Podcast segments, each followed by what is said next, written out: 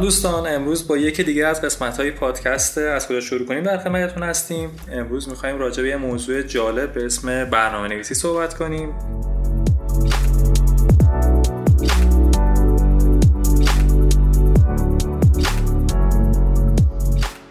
به خاطر همین امروز در خدمت های آردین هستیم یکی از برنامه نویس های گروه شرکت های کهکشان.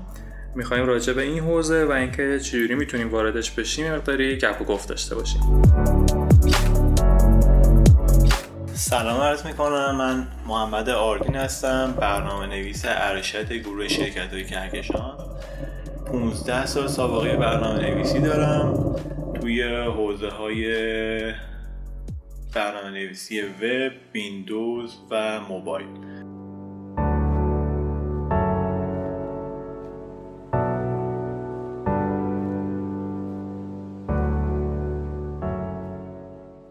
برنامه نویسی یکی از اون مواردی که برخلاف یه سری حوزه های دیگه مثل مثلا هوش مصنوعی اینترنت اشیا یا موارد جدیدی که میشنویم از زمان قدیم وجود داشته و همیشه هم پر مخاطب بوده همیشه هم می‌بینیم که یه سری افراد وارد حوزه برنامه نویسی میشن و توی اونم موفقن. درست.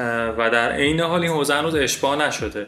چرا اینجوریه؟ چرا حوزه برنامه نویسی همچنان پر تقاضا و خیلی از بیزینس دنبالشن؟ در دنیای امروزی خوشبختانه سیستم ها روند ها و یه سری از کارها داره به سمت مکانیزه شدن و خودکارسازی میره. مثلا شما وارد بیمه تامین اجتماعی میشید اونجا دفترچهتون رو می‌خواید تمدید کنید. در قدیم اینجوری بود که وارد تامین اجتماعی می‌شدید دفترچهتون رو می‌دادید صبر می‌کردید تا دفترچهتون تمدید بشه تعویض بشه بعد بهتون می‌دادن. هلوش یک ساعت از شما وقت می‌گیره الان شما به راحتی می‌تونید وارد سایتشون بشید درخواست تعویض دفترچه بدید و فردا برید فقط دفترچهتون رو تحویل بگیرید. این این روش مکانیزه شدن توسط برنامه نویس ها انجام میشه. برنامه نویس ها میان سیستم رو تحلیل می‌کنن طراحی می‌کنن و یه سری اپلیکیشن وبسایت و وسایل ملزماتش رو می نویسن و کاربران میان از این استفاده می‌کنن و کل اون روند تبدیل میشه به یه روند مکانیزه. و سایر شرکت ها و سایر ارگان های دولتی و غیر دولتی و اینا برای مکانیزه کردن کارهاشون نیاز دارن به برنامه نویسا بنابراین برنامه نویسی شغلی هست که نه امروز نه فردا بلکه به طور قطع می‌تونم بگم که آینده خیلی خیلی خوبی ممکنه داشته باشه.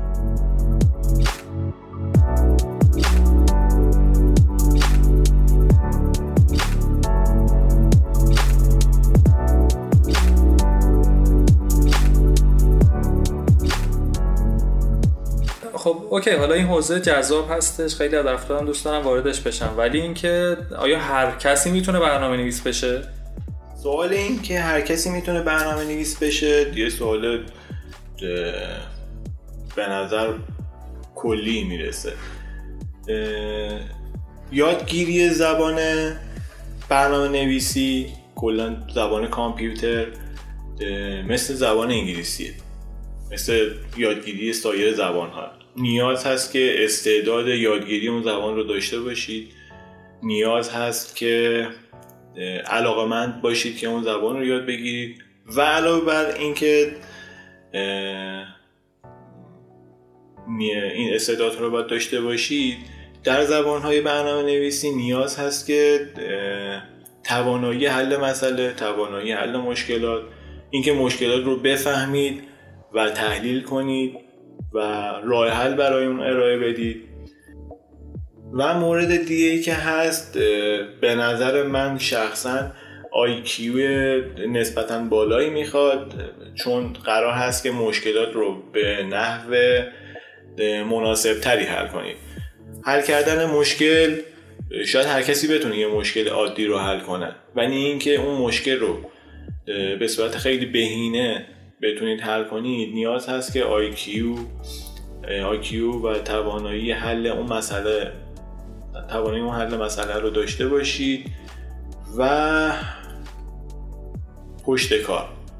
پشت کار زیادی می‌خواد برنامه نویسی ممکنه شما در بعد ورودتون در حوزه برنامه نویسی با مشکلات خیلی زیادی روبرو بشید. ممکنه به یه سری مشکلات ارورها خطاها و یه سری مباحثی بر بخوره که تا الان ندیده باشید ولی اگر پشت کار داشته باشید بتونید به خودتون اعتماد داشته باشید که می‌تونید این مشکلات رو برطرف کنید. با سرچ کردن با جستجو کردن در اینترنت اون مشکلات رو می‌تونید حل کنید.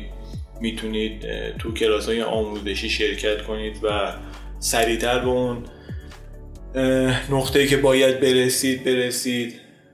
و اینکه پشت کار خیلی می‌تونه مفید باشه برای شروع امر برنامه نویسی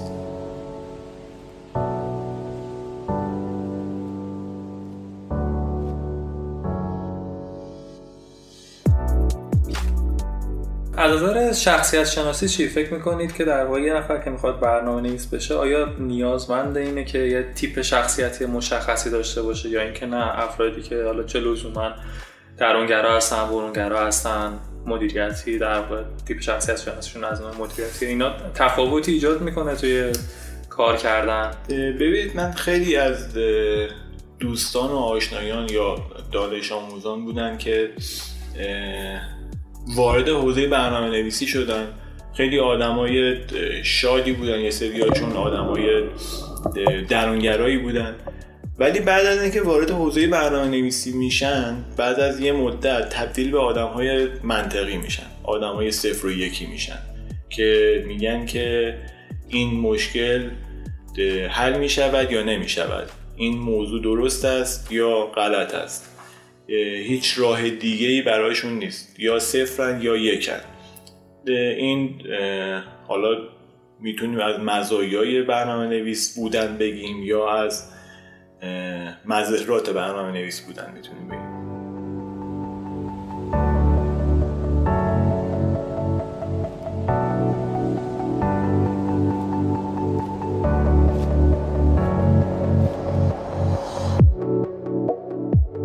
خب حالا اگر فکر کنیم یه نفر در واقع به این حوزه علاقه منده و اون مواردی که شما گفتید کما بیش در خودش می‌بینه یا می‌خواد اونا رو تقویت کنه اگر بخواد الان وارد دنیای برنامه نویسی بشه از کجا باید شروع کنه؟ آیا یه نسخه ثابت آیا یه رودمپ ثابتی وجود داره؟ ما بگیم که هر کس می‌خواد برنامه نویس بشه باید از نقطه A شروع کنه این موارد مطالعه کنه تا تبدیل به یه برنامه نویس بشه یا نه.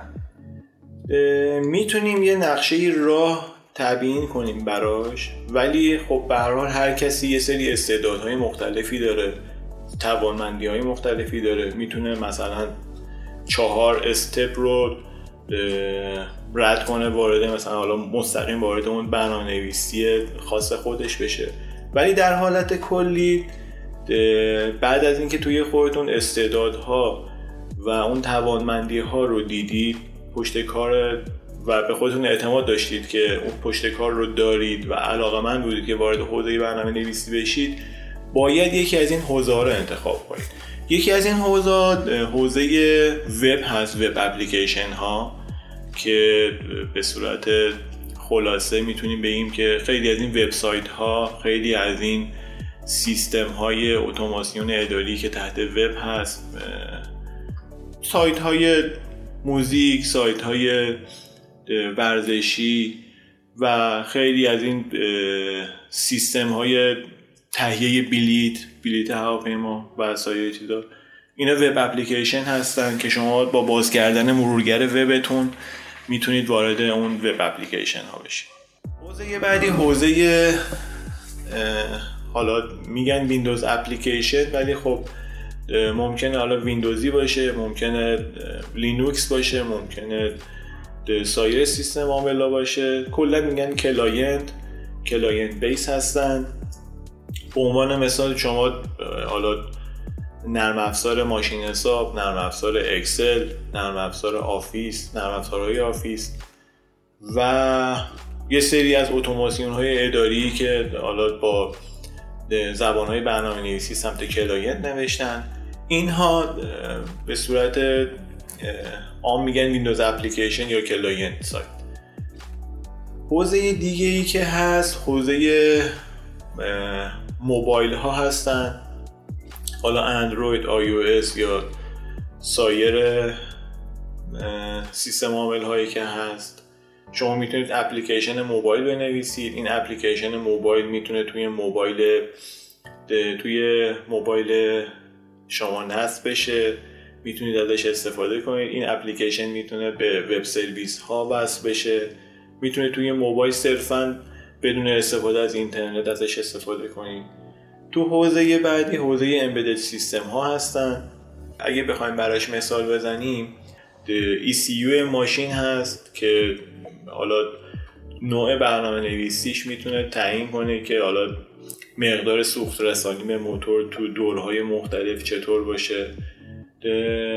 همین ماشین های لباسشویی این که مثلا تنظیم می‌کنه توی دور دو مثلا با چه سرعتی به چرخه کی خوش کنه چه زمانی آب گرم رو باز کنه. این همه مثال هایی از امبد سیستم هستن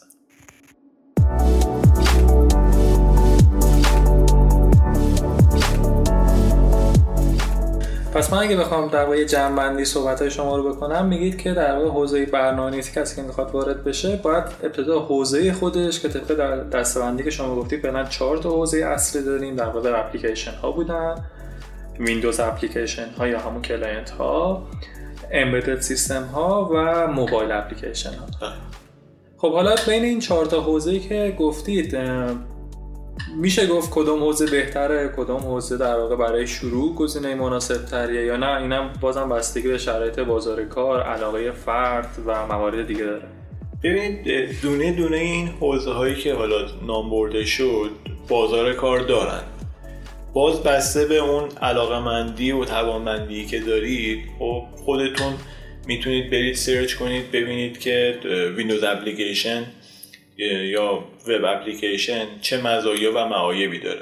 کدوم یکیش به درد شما و علایق شما می‌خوره. می‌تونید بازار کارهاش رو ببینید که به عنوان مثال وب اپلیکیشن ها بیشتر شرکت های مثلا دانش بنیان دارن به عنوان مثال ازش استفاده می‌کنن. یا به عنوان مثال امبد سیستم ها رو شرکت های بزرگ مثل ایران خودرو دارن استخدام می‌کنن. می‌تونید مزایا و معایبش رو ببینید و انتخاب کنید که تو کدوم حوزه می‌خواید پا بذارید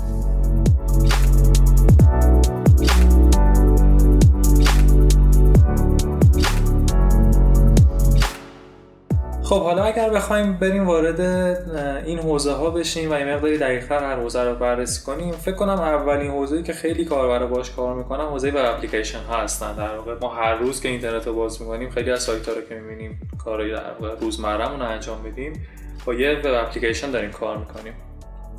حوزه وب اپلیکیشن اگر یه نفر بخواد واردش بشه چه مهارت هایی لازمه کسب کنه؟ چه زبون های برنامه نویسی باید برای یاد بگیره و پیشنهاد شما چی از کجا شروع کنه و به کجا برسه؟ ببینید توی حوزه وب اپلیکیشن زبان های برنامه نویسی مختلف وجود داره تکنولوژی های مختلفی وجود داره. تکنولوژی هایی که هست و الان محبوب شدن من یه چند تاشون مثال بزنم براتون. تکنولوژی ASP.NET هست که مایکروسافت پشتیبانیش می‌کنه. تکنولوژی های دیگه مثل PHP، جاوا، پایتون و سایر تکنولوژی دیگه هستن. زبان های برنامه نویسی که اینا رو support می‌کنه زبان سی شارپ هست که این هم برای مایکروسافت هست. زبان جاوا هست. زبان پایتون هست. زبان جاوا اسکریپت و سایر زبان های دیگه. زیاد هست الان یا من حضور ذهن ندارم یا توی این پادکست نمی گنجه که توضیح بدیم. زبان های زیادی گفتی. یعنی یه نفر که می‌خواد وارد حوزه web application بشه لازم همه اینا رو یاد بگیره؟ همه اینها رو که نه لزومی نداره همه رو یاد بگیره. به عنوان مثال اگه شما می‌خواید که وب اپلیکیشن کار خوب بشید می‌تونید ASP.NET MVC رو انتخاب کنید. با زبان برنامه نویسی C می‌تونید PHP رو انتخاب کنید می‌تونید جاوا رو انتخاب کنید. انتخاب اینها دقیقا مثل انتخاب زبان خارجی هست. می‌تونید انگلیسی رو انتخاب کنید می‌تونید فرانسه انتخاب کنید. بسته به اون علاقه مندی و توانمندی شما داره. می‌تونید چند تا زبون مختلف رو هم یاد بگیرید و اینها رو با هم مرج کنید تلفیق کنید. و یا نه می‌تونید صرفا متخصص در یک زبان باشید. مثل زبان سی شارپ که توانمندی های خیلی زیادی داره. و وضعیت بازار کار ایران چجوریه؟ یعنی خوشبختانه در بازار کار ایران طیف مختلفی از این زبان ها رو دارن پشتیبانی می‌کنن. جدیدن وارد زبان ها و تکنولوژی های جدیدی شدن. ولی تا اونجایی که من بازار کار رو رصد می‌کردم به تقریبا چهل یا پنجاه درصد شرکت های برنامه نویسی در ایران حوزه دات نت رو انتخاب کردن به دلیل وجود IDE فوق العاده خوبی که داره ویژوال استودیو و پشتیبانی که مایکروسافت داره انجام میده. و اینکه اکثر client هایی که در ایران وجود داره client های ویندوزی هستن و انتخاب هوشمندانه و عاقلانه ای به نظر می‌رسه که یه شرکت بخواد یه نرم افزار رو تولید کنه نرم افزارش دات نتی باشه. خب حالا با این حساب پس وضعیت بازار کار ایران خیلی روی فناوری دات نت میچرخه.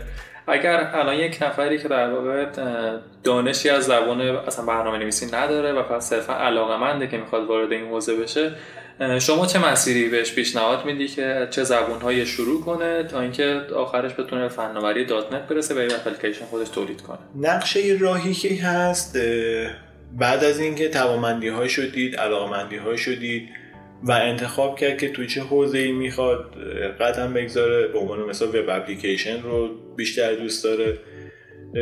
مرحله بعدی انتخاب زبان و تکنولوژی هست. پیشنهاد من زبان سی و تکنولوژی دات نت هست. به دلیل اینکه یادگیریش راحت تر هست پشتیبانیش خوب هست و بازار کار نسبتا خوبی در ایران داره. و یکی از دلایل دیگری که من پیشنهاد می‌کنم دات نت رو یاد بگیرید. آیدی بسیار هوشمند و کارهایی که داره ویژوال استودیو که کار رو برای مبتدی خیلی راحت تر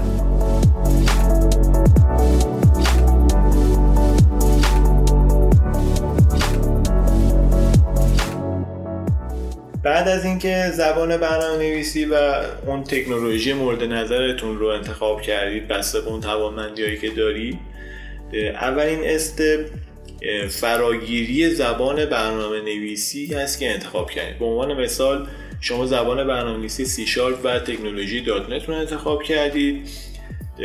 step اول یادگیری زبان و syntax زبان سی شارپ. زبان سی شارپ زبانی قدرتمند کارا و کاملا objective هست. بعد از اینکه زبان سی شارپ یاد گرفتید وارد حوزه ارتباط با پایگاه داده میشید. شما باید پایگاه داده های مختلف رو یاد بگیرید. SQL Server هست MySQL هست و سایر database ها این ارتباط رو که یاد گرفتید تونستید اون اپلیکیشنتون رو به database وصل کنید وارد حوزه وب میشید. در اولین گام حوزه وب شما باید با مفاهیم اولیه HTML, CSS و JavaScript آشنا بشید. بفهمید که HTML چی هست tag های مختلف HTML چی هست چطور از این استفاده کنید. CSS های مختلف اصلا بدونید که به چه دردی می‌خوره CSS style sheet ها و, و نوع ارتباطش با اون HTML ها چطور هست و اینکه جاوا اسکریپت به چه دردی می‌خوره و نحوه استفاده جاوا اسکریپت در صفحات HTML بعد از اینکه این سه مورد رو یاد گرفتید وارد قسمت بعدی میشیم که شما می‌تونید انتخاب کنید ASP.NET Web Form رو انتخاب کنید MVC رو انتخاب کنید یا MVC Core رو. پس من اگه بخوام یه جنبندی کنم از صحبت شما شما میگید که بهترین مسیری که یه دانشجو برای اینکه بخواد یه برنامه در واقع تحت وب تولید کنه اینه که اول یه زبون برنامه نویسی یاد بگیره که با توجه به وضعیت بازار کار اینا زبون سی شارپ می‌تونه گزینه جزایی باشه. بعد از اون بره سراغ پایگاه داده بتونه در واقع این زبون برنامه‌نویسی به پایگاه داده متصل کنه. و بعد بیاد وارد حوزه خود وب بشه و یه زبونهایی مثل HTML, CSS, JS و بقیه موارد یاد بگیره. در لول های پیشرفته هم که می‌تونه بره سراغ لایبرری های مخصوص در واقع ASP و در واقع خودش را دیپتر کنه.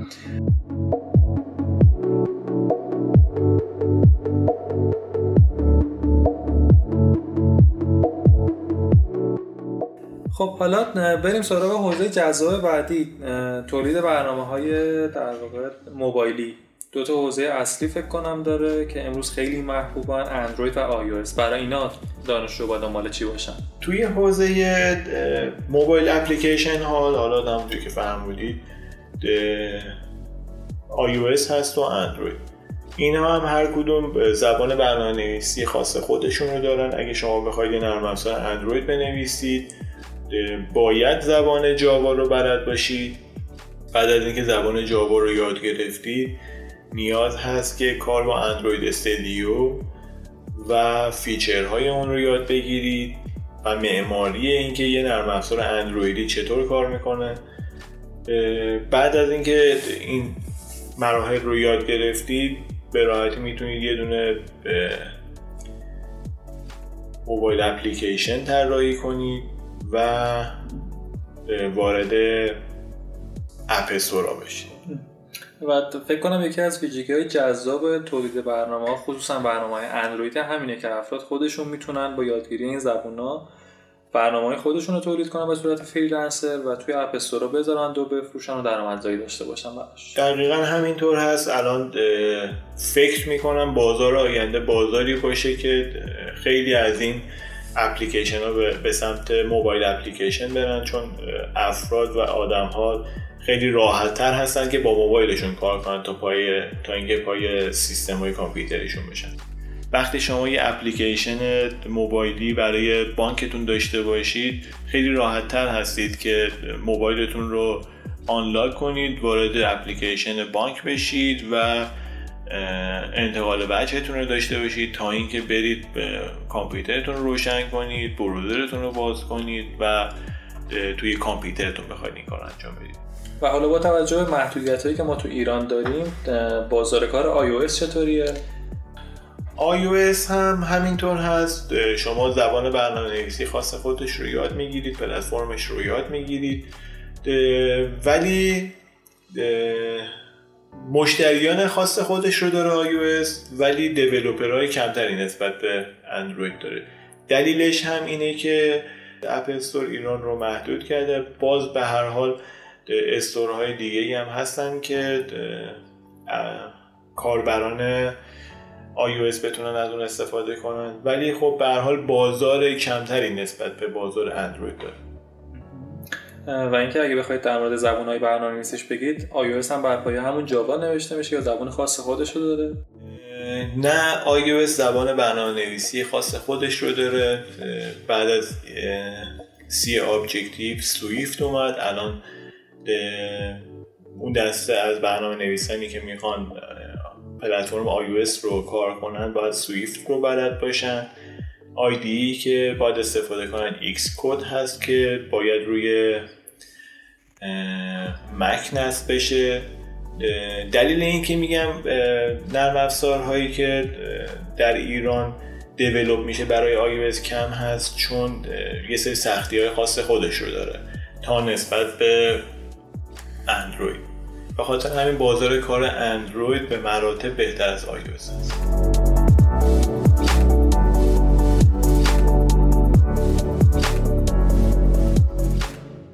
ولی فکر می‌کنم باز در واقع افرادی که تو حوزه iOS کار می‌کنن درسته جا position های کمتری براشون وجود داره. ولی معمولا خیلی شرکت های خاصتری دنبالشون هستن و من فکر می‌کنم میانگین حقوقشون باید بالاتر از برنامه‌نویس اندروید باشه. درسته؟ دلیل اینکه حالا میانگین حقوقی این دوستان بالاتر هست اینه که خب به حال افراد کمتری دارن iOS کار می‌کنن و شرکت های بزرگی که اپلیکیشن مختلف ارائه می‌کنن برای اینکه کاربران خودشون رو از دست هم باید اپلیکیشن اندرویدی داشته باشن هم اپلیکیشن iOS به ناچار باید برنامه نویسان iOS رو هم استخدام کنن. به خاطر همین چون برنامه نویسی کمی هست و بازار تقریبا مساوی که بین اندروید هست و iOS خواه ناخواه باید حقوق بالاتری درخواست کنن.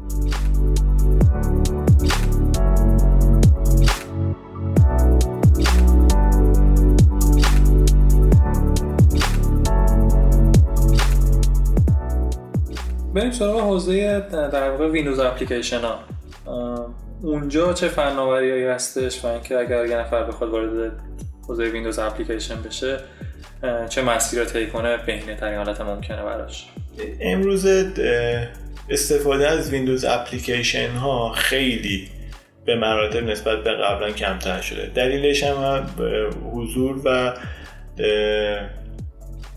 وجود وب اپلیکیشن ها است الان شرکت های برنامه نویسی که اقدام به تولید نرم افزار می‌کنن سعی می‌کنن تا نرم نرم افزارشون رو به صورت وب اپلیکیشن ارائه بدن تا client ی.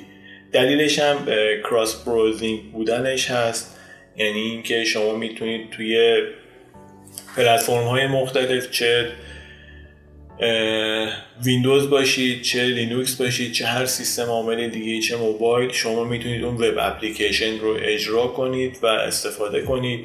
ولی اگر به صورت client base ی بنویسید یا باید سیستمتون ویندوزی باشه یا باید تحت لینوکس باشه یا تحت موبایل باشه. به خاطر همین استفاده از این حوزه کمتر از ویندوز کمتر از وب اپلیکیشن هست. ولی باز بازار کار خودش رو داره. خیلی از اپلیکیشن ها رو نمی‌تونیم به صورت وب بنویسیم. خیلی از اپلیکیشن هایی که قبلا نوشته شدن نیاز به پشتیبانی و دیولوپ و ارزم به حضور شما که بهینه سازی دارن که حوزه کاریشون فکر می‌کنم مرتبط با هم میشه و اینکه دیولوپرهای این حوزه از چه زبانهایی استفاده می‌کنن؟ اکثر اپلیکیشن هایی که نوشته میشه باز مثل وب اپلیکیشن از .NET دارن استفاده می‌کنن داخل ایران. باز به همون دلایلی که در وب اپلیکیشن بود راحتی استفاده از اون IDE بسیار خوبه. Visual Studio و اینکه خیلی از سیستم عامل هایی که داخل ایران هست ویندوزی هستند به خاطر همین اکثرا از .NET استفاده می‌کنن و زبان برنامه نویسی سی شارپ پس در واقع کسی که وب اپلیکیشن مطالعه کرده و این فناوری ها رو بلده احتمالا با یه مقداری مطالعه بیشتر بتونه ویندوز اپلیکیشن هم تولید کنه. همینطور هست به خاطر اینکه کسی که وب اپلیکیشن داره کار می‌کنه زبان برنامه نویسی که انتخاب کرده خب به حال ممکنه سی شارپ باشه. همون سی شارپ داخل ویندوز اپلیکیشن هم استفاده میشه و شما می‌تونید وب فرم کنسول و سایر تمپلیت هایی که داخل ویندوز اپلیکیشن هست رو بتونید بنویسید.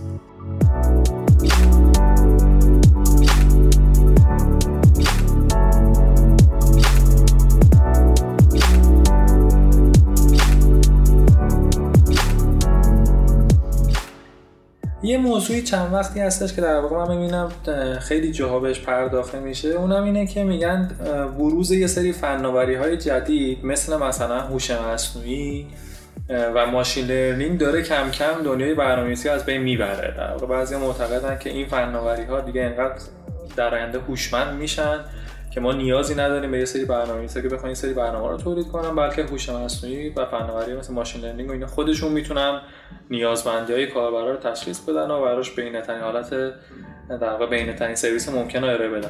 چقدر با این موافقید؟ کما اینکه طبیعتا خب اون فناوری ها مثل ماشین لرنینگ و هوش مصنوعی و این گونه موارد خودشون نیاز به یه سری دیولپر دارن. بله دقیقا همینطور است شما فرض کنید یه سیستم باهوشی نوشتید که می‌تونه خیلی از کارها رو یاد بگیره و انجام بده. خب این سیستم نوشتن نیاز به خود برنامه نویس داره. نگهداری این سیستم باز هم نیاز به برنامه نویس داره. ولی باز به حال آنقدری پیشرفت نکردیم که به برنامه نویس ها نیاز نباشه. باز یه سری از کارها یه سری از نیازهای جامعه هستند که هنوز به صورت دستی و منوال داره انجام میشه. باز نیاز هست به برنامه نویس ها که بیان و این سیستم ها و روش ها رو مکانیزه کنن.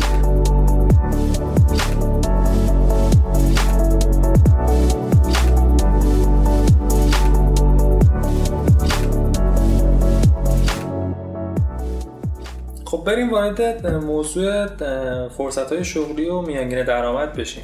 من یه آماری میخوندم که آمار جالبی بود نوشته بود که مهندسی نرم افزار یه حوزه بزرگتری از برنامه نویسی میشه توی سال گذشته این آمار جهانی هستش. دومین شغل پرتقاضا بوده و از نظر میانگین درآمد هم در واقع رتبه سوم داشته یعنی افرادی که توی این حوزه کار می‌کردن از نظر میانگین درآمد سومین میانگین داشتن.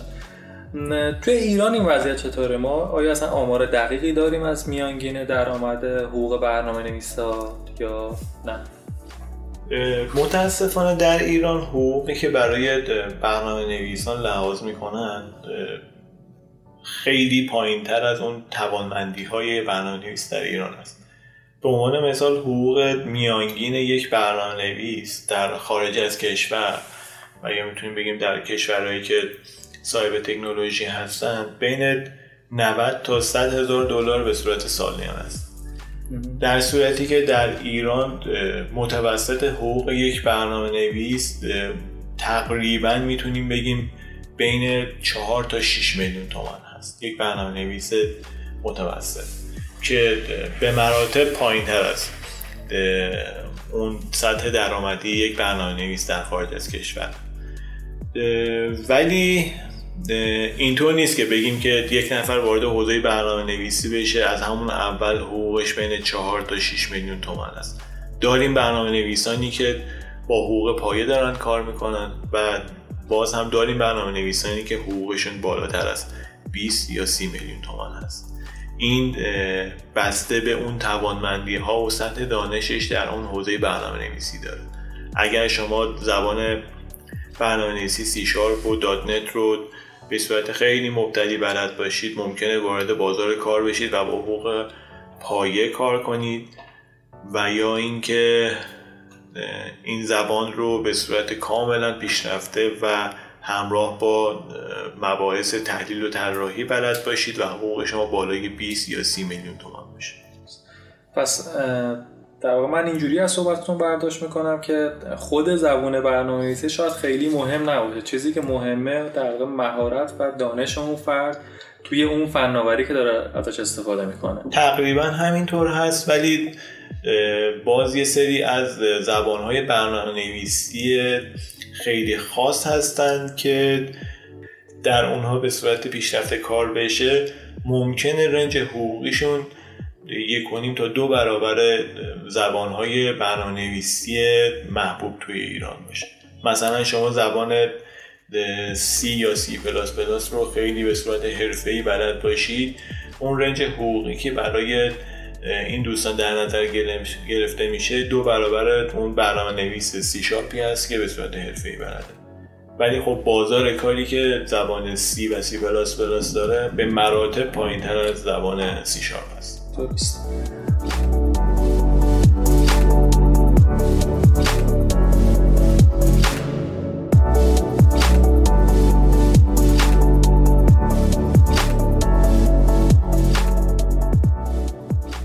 به عنوان سوال آخر یه نفر که وارد حوزه برنامه نویسی میشه آیا تا آخر عمرش این فرد صرفا یک برنامه نویسیه که پشت کامپیوتر میشینه و کد می‌زنه یا اینکه نه این برنامه نویسی می‌تونه یه شروعی باشه برای یه سری position های شغلی دیگه. برنامه نویسی شروع یک زندگی جدید برای آدم می‌تونه باشه. ممکنه یک نفر زبان برنامه نویسی رو انتخاب کنه و تا آخر عمرش همون برنامه نویس بمونه. ولی ممکنه یک فرد زبان برنامه نویسی رو به عنوان یک ابزار انتخاب کنه و وارد حوزه های دیگه بشه. به عنوان مثال اگه شما زبان برنامه نویسی رو بلد باشید و وارد حوزه تحلیلگری و طراحی بشید مطمئنا شما طراح و تحلیلگر بهتری خواهید شد. اگر وارد حوزه مدیریت بشید یک مدیری که دانش برنامه نویسی رو هم داره می‌تونه مدیر موفق تری باشه و سایر حوزه ها پس در واقع لزوما یه نفر که برنامه نویسی می‌خونه تا آخر عمرش قرار نیست کد بزنه. اگر دوست داشته باشه می‌تونه این کار رو ادامه بده ولی برنامه نویسی می‌تونه یه سکو باشه برای وارد شدن به شغلای دیگه ای مثل طراحی سیستم حتی راه اندازی کسب و کار شخصی و غیره.